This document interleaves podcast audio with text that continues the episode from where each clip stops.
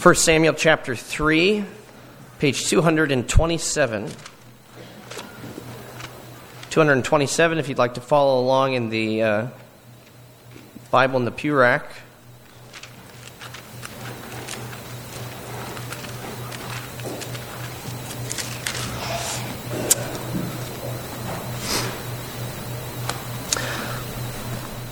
This is God's word to us.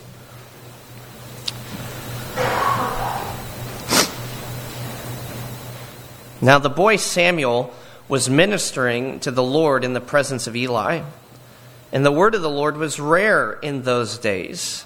There was no frequent vision. At that time, Eli, whose eyesight had begun to grow dim so that he could not see, was lying down in his own place. The lamp of God had not yet gone out, and Samuel was lying down in the temple of the Lord where the ark of God was. Then the Lord called Samuel, and he said, Here I am and ran to Eli and said, Here I am, for you called me. But he said, I did not call. Lie down again. So he went and lay down. And the Lord called again, Samuel. And Samuel arose and went to Eli and said, Here I am, for you called me. But he said, I did not call you, my son. Lie down again. Now Samuel did not yet know the Lord, and the word of the Lord had not yet been revealed to him. And the Lord called Samuel again the third time. And he arose and went to Eli and said, Here I am, for you called me. Then Eli perceived that the Lord was calling the boy. Therefore Eli said to Samuel, Go lie down, and if he calls you, you shall say, Speak, Lord, for your servant hears. So Samuel went and lay down in his place. And the Lord came and stood, calling as at other times, Samuel, Samuel. And Samuel said, Speak, for your servant hears. Then the Lord said to Samuel, Behold, I am about to do a thing in Israel at which the two ears of everyone who hears it will tingle. On that day I will fulfill against Eli all that I've spoken concerning his house from beginning to end. And I declare to him that I'm about to punish his house forever for the iniquity that he knew, because his sons were blaspheming God, and he did not restrain them. Therefore, I swear to the house of Eli that the iniquity of Eli's house shall not be atoned for by sacrifice or offering forever. Samuel lay until morning. Then he opened the doors of the house of the Lord, and Samuel was afraid to tell the vision to Eli. But Eli called Samuel and said, Samuel, my son. And he said, Here I am. And Eli said, What was it that he told you? Do not hide it from me. May God do so to you, and more also if you hide anything from me of all that he told you. So Samuel told him everything and hid nothing from him. And he said, It is the Lord. Let him do what seems good to him. And Samuel grew, and the Lord was with him, and let none of his words fall to the ground. And all Israel from Dan to Beersheba knew that Samuel was established as a prophet of the Lord. And the Lord appeared again at Shiloh, for the Lord revealed himself to Samuel at Shiloh by the word of the Lord and the word of Samuel came to all Israel. Well, this is a chapter that is about God breaking the silence between him and his people. God's word comes to Israel. That is sort of the, the macro level, big picture view of what's taking place in this chapter. God's word is coming to the nation, coming to Israel. But then as we uh, zoom in, we see that God's word comes to Israel as God's call comes to Samuel, and then in that call to Samuel, God's judgment comes to Eli. Let's consider those things. First, God's word coming to Israel. This section is detailing for us a major shift in the nation of Israel. And it starts with this sad comment at verse 1. Uh, the word of the Lord was rare in those days, or if you have the King James, it says precious. That doesn't mean it was uh, cherished, it means that it was rare. It's precious and that it wasn't found often. Um, the word of the Lord was rare. That's how uh, the, the chapter begins. There's no frequent vision, but then we end in verse 1 of chapter 4, and the word of Samuel came to all of Israel. So in one chapter, we go from infrequent visions or communication from God to his people uh, to God raising up a prophet who will speak on his behalf to the entire nation. So this big transition takes place. Uh, the call of Samuel has a lot of similarities with other uh, prophets who are called in the Bible, like Jonah or Jeremiah or Isaiah, uh, God's voice coming to them and, and them kind of not being sure what to do with it at first. The difference with Samuel's is that his is the very first time that God calls a prophet into his service. He's the very first, uh, the very first official prophet in the nation. It's not that people hadn't prophesied before. Moses had prophesied. Even in the last chapter, an unnamed prophet came to Eli. So people spoke from God before, but there had not yet been established the, the line, or we could call it the office of a prophet yet in the nation. Um, two passages in Acts prove that Samuel is the, the very first official prophet. One's a snippet from Peter's sermon, uh, Acts 3.24. He says, All the prophets who have spoken, from Samuel and all those who came after him, proclaim these days. So they start with Samuel, Peter does, when he talks about all of the prophets. And then in a sermon from Paul, chapter 13, verse 20, he says, God, after he gave them judges until Samuel the prophet. So Samuel's sort of has a dual function. He's the last judge and the first prophet. Um, we're shifting from that time of the judges where everybody did what was right in their own eyes to a time where God will raise up prophets and, and his word will go out and people will be directed in the way that they should go in a, in a powerful way. God is speaking to the nation and God is still speaking to us today. Still today, we're reaping the benefits of this prophetic ministry that is established in 1 Samuel chapter 3, all those years ago. And that's not because God is raising up new prophets still today, but because God sent the final prophet, the Lord Jesus Christ. The one who entirely embodied God's will, God's way, God's word. He sent us Jesus. Jesus is God's last or final word to us. And it's his last word, not in the sense that he hung up the phone on us after Jesus came. It's his last word, in that after Jesus, there's nothing more that needs to be said. We have it all in him. We have it all in, in Christ. The gospel is telling us of the last prophet, the greatest prophet. 1 Samuel 3 is about the, the first prophet who receives God's word. The Gospels tell us about the last prophet who is God's word. The word became flesh and dwelt among us. Hebrews 1 tells us that long ago, at many times and in many ways, God spoke to our fathers by the prophets, but in these last days in which we live, He has spoken to us by His Son. In the life and ministry of Jesus, we have perfectly and entirely embodied God's will for us and for our salvation. What we have heard from Jesus and what we have heard about Jesus in the Bible is enough. It's sufficient. It's all we need. It's all we need. And moreover, even though God is not sending more prophets after he sent Jesus, we're told in Ephesians 4 that Jesus has sent pastors to come what? And give new revelation? No, to talk more about him and what he's done. So that's all God speaking to us still. The question is, are we listening? The question is not, is God still speaking? The question is, are we listening? You know, just because we have a preponderance of biblical preaching and teaching today doesn't ensure that we'll hear from God. Hearing from God is just as natural as God speaking uh, supernatural, excuse me, just as supernatural. God speaking is a supernatural act. It takes a supernatural act to hear God speaking. That's why the Bible says that we need ears to hear. And the Apostle Peter tells us this. This is 2 Peter 1 19. This command to pay attention says, You do well to pay attention to the scriptures, for they're like a lamp shining in a dark place until the day dawns and the morning star rises in your hearts. We need the scriptures. We need to pay attention to God's voice. Otherwise, we're in the dark and we don't know how to, how to get around in life. We'll be confused. We'll be led astray.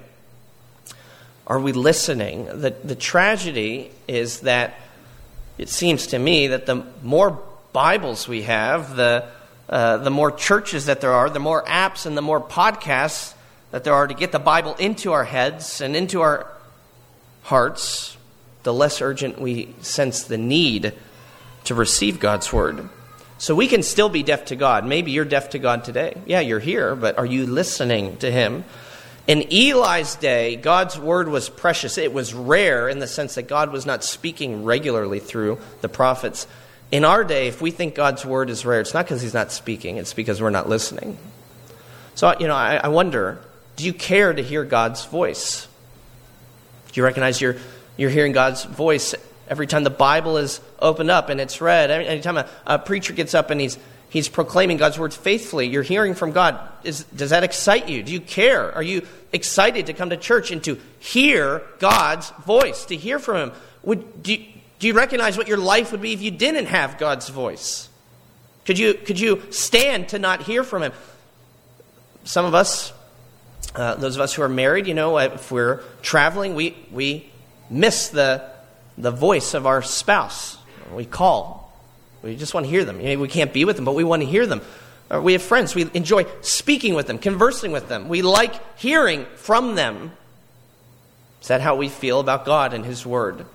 Would you, would you be able to stand not hearing from God? Would you be fine not being in church for weeks on end, not opening up your Bible?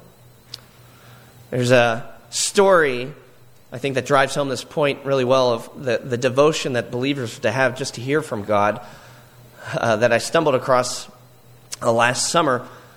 It's a story about Laurence Oswald. And um, he was a largely unsuccessful British actor, so unsuccessful I got his name wrong. It's Oswald Laurence. Oswald Laurence, there, that illustrates the point. Uh, he was a lifelong actor, but he never made it big. Um, nobody knew who he was or which of his names came first. Uh, but he did have one particular, uh, particularly famous role, although not many people knew that he was the one who filled it. And that was since the 1970s, this is in, in Britain, in London in particular, since the 1970s, he was the voice uh, on the subway system, the tube, as they call it, that would declare what station uh, they had reached and would say, as the doors opened up, mind the gap. We would say, watch your step. That was his voice that came over uh, the subway system. And in 2012, the underground, uh, the official underground uh, folks phased out his voice in favor of an automated voice uh, that could be used uniformly across all of their system. And no one probably noticed, except for Laurence's um, wife, Margaret. In fact, it was his widow. He had died in 2007, so this is five years later, in 2012. Um, and after her husband had died for years, she found great comfort every time she took a commute. She could hear from her husband. Mind the gap. Uh, telling her it was time to get off at her home station. It was Embankment Station. That was the name of the stop. And she could hear his voice every time she would get off and go home. And so she was distraught over the decision to remove the voice, so she made an appeal to the powers that be. And they were so moved by her appeal and her story that they decided to to reinstate uh, Laurence's voice in one station only, the embankment station, her home station. And she told a reporter, she shared that she would often go down to the platform and just sit there. Sometimes she said for over an hour, just as every subway came in, she could hear him inside the subway saying, Mind the gap. Welcome to Embankment Station, mind the gap. And she could sit there and just listen to, just hear the voice of her beloved.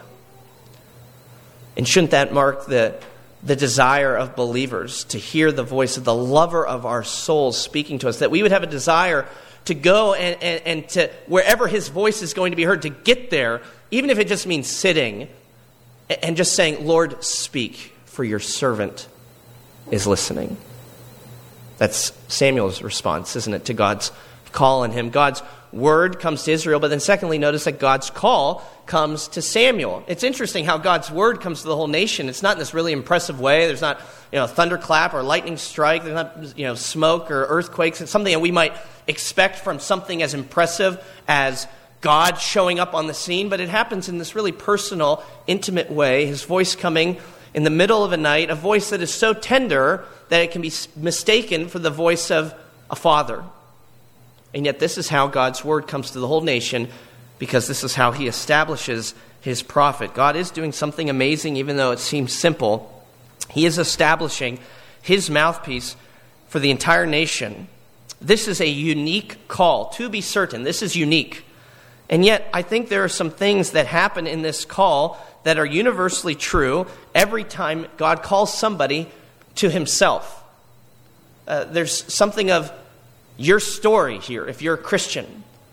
Or, I dare say, there's something of what your story could be if you would be a Christian, found in 1 Samuel chapter 3. But how does God's word, how does his voice come to his people? How does his call come to his people? I think at least two things we could note. First, note that it's personal. It's personal. Three times in this chapter, God calls the young boy by his name, Samuel. If you look at verse 10, though, verse 10, it says, The Lord came and stood calling as at other times, Samuel, Samuel. We're told he uses that double use of the name. That's an ancient convention that conveyed uh, care, intimacy, also importance. You really need to pay attention to this. Uh, think about Jesus uh, speaking to Paul on the road to Damascus, right? Saul, Saul, why are you persecuting me?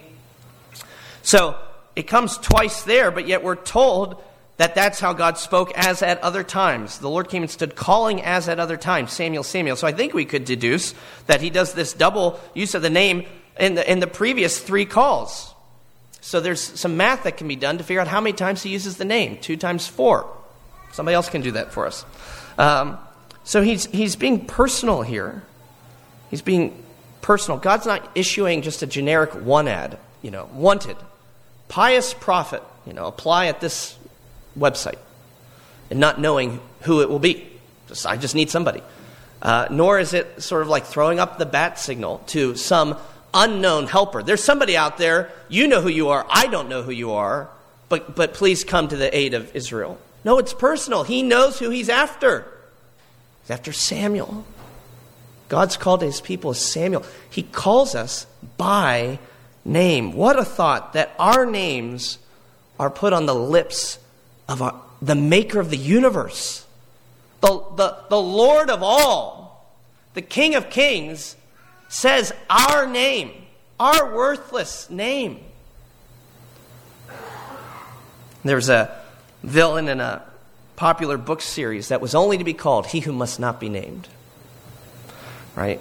He's so villainous, so evil, so wicked that just to verbalize his name, just to put those consonants and vowels together, was, was forbidden. And not because that summoned him or anything like that, but it made people think about his wickedness and his villainy and his, his evil. And, and so it would torment people to hear this awful name. So he's he who must not be named. We don't to see it because we don't, we don't want to say it because we don't want to think about how bad he is. Well, I have to, to be honest with you all.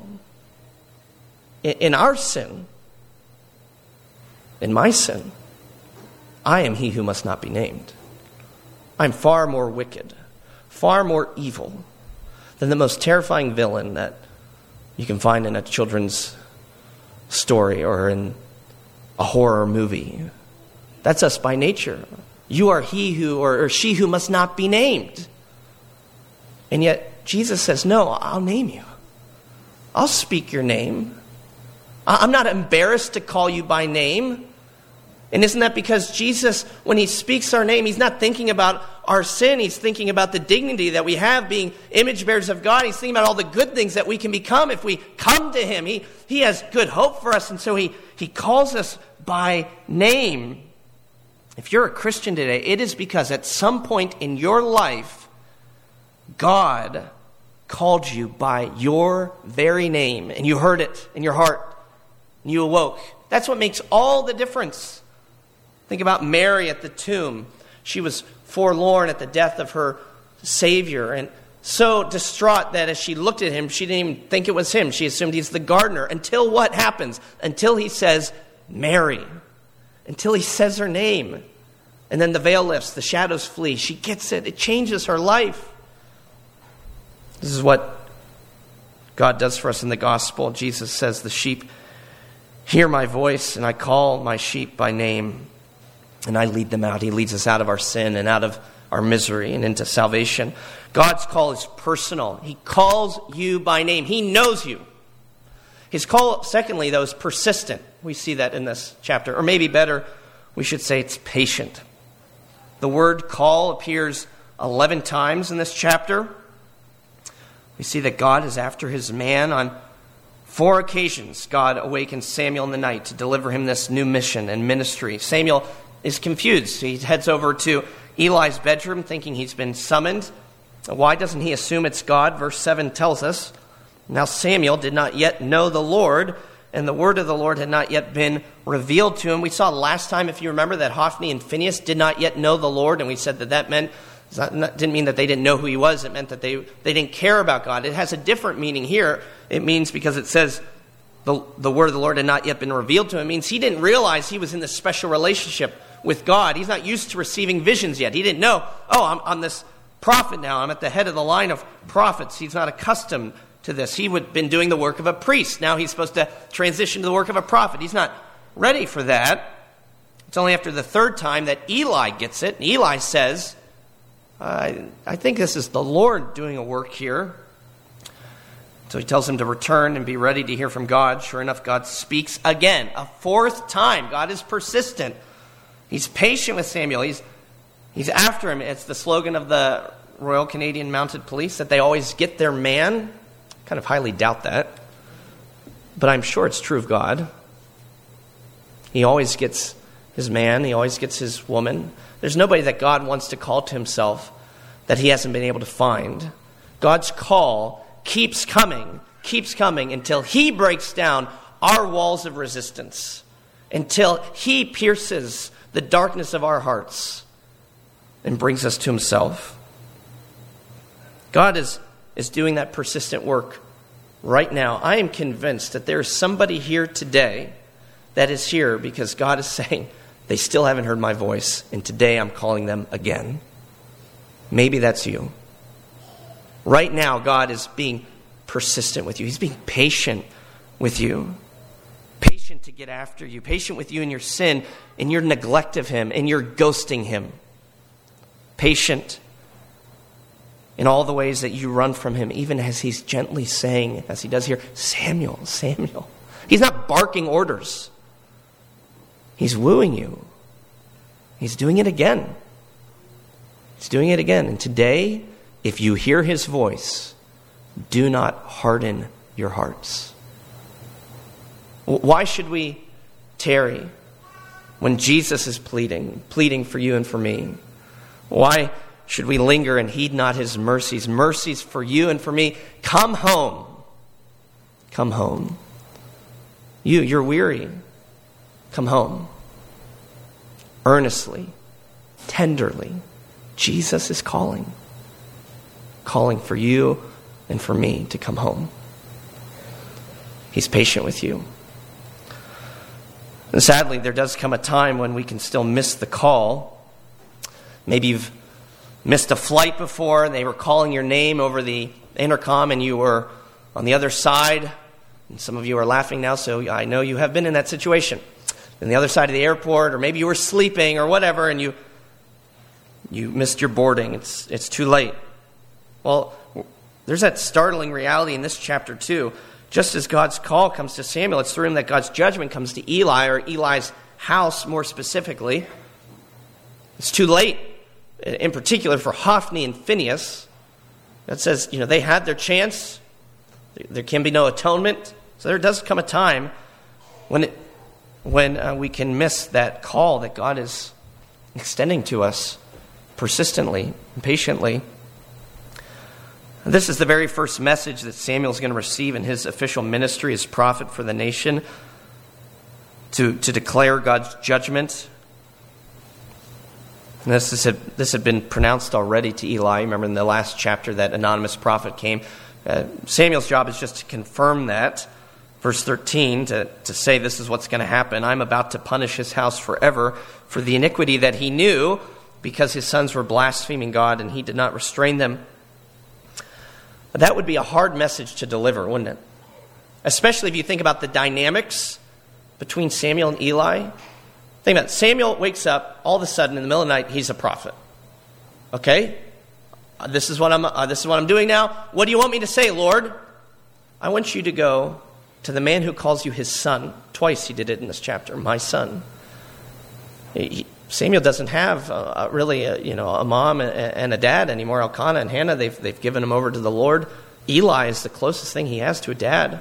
Eli is the one he goes to in the middle of the night, right? When he's startled by a bad dream, he goes to his room. This is his dad. And God says, I want you to go to that man and tell him, my judgment is going to come upon him and his house. No wonder Samuel drags his feet in the morning. Uh, he doesn't want to tell Eli this bad news, but eventually he does with Eli's prompting. And just in closing here, I think there's two things we learn. One is we need to address sin when we see it. We need to do that. You don't need to be a prophet to uh, call out sin in somebody's life.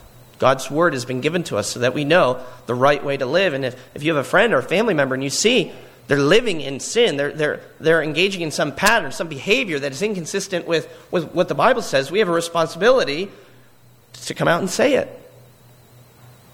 That's what Samuel does.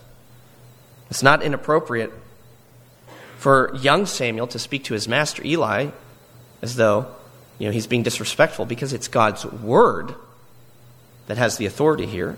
Samuel does the right thing. But secondly, I want you to know that Eli does the right thing too. He does the right thing too because he is the one who who uh, elicits the, the response or the, this, this word from Samuel. Samuel doesn't want to tell him. And certainly Eli knows that, right? I'm sure in his countenance he can, he's looking at Samuel he's like, uh, he's got bad news. Something did not go well last night. And it's rare, right? For, we've been in that situation for us to like voluntarily go and say to somebody, I can see you're really upset, maybe with me. Could you tell me what's going on? We avoid those kinds of conversations. Eli does the right thing. He says, uh, You need to tell me what's going on. He even, it seems like he kind of utters almost like a curse on Samuel. He says, May God do to you even more if, if you don't. Probably there's a hand motion going on. May God do to you if you don't tell me what's going on. I need to know. Eli does the right thing in that he, he wants to find out, but then in the way he responds, it is the Lord. Let him do what seems best. I think this is a redemptive moment for Eli. Uh, it's this kind of response that makes all the difference for you and me in our salvation. What, how do we respond when God says you're a sinner and this is what sin deserves? How do we respond? Say, you're unfair. Uh, you're, you're over exaggerating things. Uh, you, you don't know me. You don't, you don't get me. Who are you to say that what I'm doing is wrong? How, how do we respond when sin is called out? Eli does the right thing, and I think it's a redemptive moment. I think he was a failure his life and in his ministry, but he's a conqueror in Christ in death because he trusts in the justice of God. God's judgment comes on his whole house the, the, the, the priestly line is going to be ended. That is a temporal and a very real judgment. I'm not certain that God's everlasting punishment comes upon Eli. I think he recognizes that when God calls out sin, it's a gracious thing. I hope you recognize that. When God calls out sin in your life through his word, or maybe through a friend speaking his word into your life, that's a gracious thing. What if God never did that to us? What if we were living a, a, a, lifestyle that damned us to hell and we were ignorant of it? But God speaks to us, He addresses us. He says, This is wrong. You need to change. That's, that's grace. But if we refuse that word, what hope do we have? This is how Charles Spurgeon puts it. He says, Learn from Eli that we should be willing to know the very worst of our case. Why? Why, Spurgeon? Well, surely, he says, we do not wish to be left in a fool's paradise, pleased with the idea that we are rich and increased in goods and have need of nothing, when all the while we're naked, poor, and miserable. We desire to be informed as to our own condition. We would know even the frightful truth, the humbling truth, what would, some would even call the degrading truth, if it indeed is truth. We wish to be degraded if to know the truth would make us feel degraded. This is what he says better in the abyss of a truth than on the summit of a lie.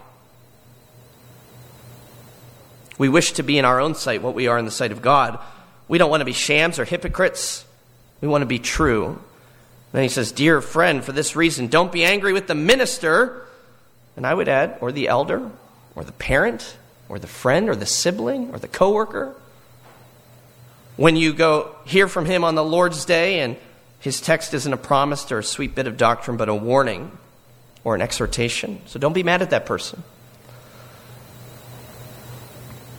He says, If the minister is the Lord's steward and deals out God's truth, quarrel not with him, lest you be found contending with your Maker. Take the portion, or I might say the potion. It may be the very thing you need. If God has sent you a bitter potion, it will be better for you than the sweetest dainties that the smooth tongued flatterer could prepare. Cry to God to search you and to make you know your true condition. God's word can do that. It will search you, it will make you know your true condition, which is sinner, and then offers the hope of a Savior. That's what God's word can do. It, can, it reveals our situation and says it doesn't need to stay this way. It can be so much better than it is. And so if you live your life by the precepts in this book, if you live your life by the precepts in this book, you will live a forever life. You'll never be led astray. There's not a single one of God's words that fall to the ground. Did you notice that's what's said about Samuel's ministry at the end of, of chapter 3? In verse uh, 19, Samuel grew and the Lord was with him and let none of his words fall to the ground. As a, as a true prophet, one whose words are equated with God's words, which they are in chapter 4, verse 1, it says, The word of Samuel came to Israel, it's talking about the word of the Lord. A true prophet who speaks God's word, none of his words are wasted. None of them get left behind. None of them fall and collect dust. God's word will not fall, it will not fail. And the psalmist says the same truth in these words in Psalm 119 Forever, O Lord, your word is firmly fixed in the heavens, like the North Star. And so, let's make it the compass by which we live. Let's pray. Father, your word is clear, it's good. It reveals our condition for what it truly is, and it offers the gospel hope that we really need. So, would we follow after your word? As you speak to us, would we listen? Indeed, Lord, would we listen and hear your voice calling us by name over and over again, never giving up on us, never embarrassed with us or ashamed of us, but wanting to bring us into the fellowship uh, of the triune God. You are so kind to us. We thank you. We ask that you would confirm your word in our hearts this day. For Jesus' sake, amen.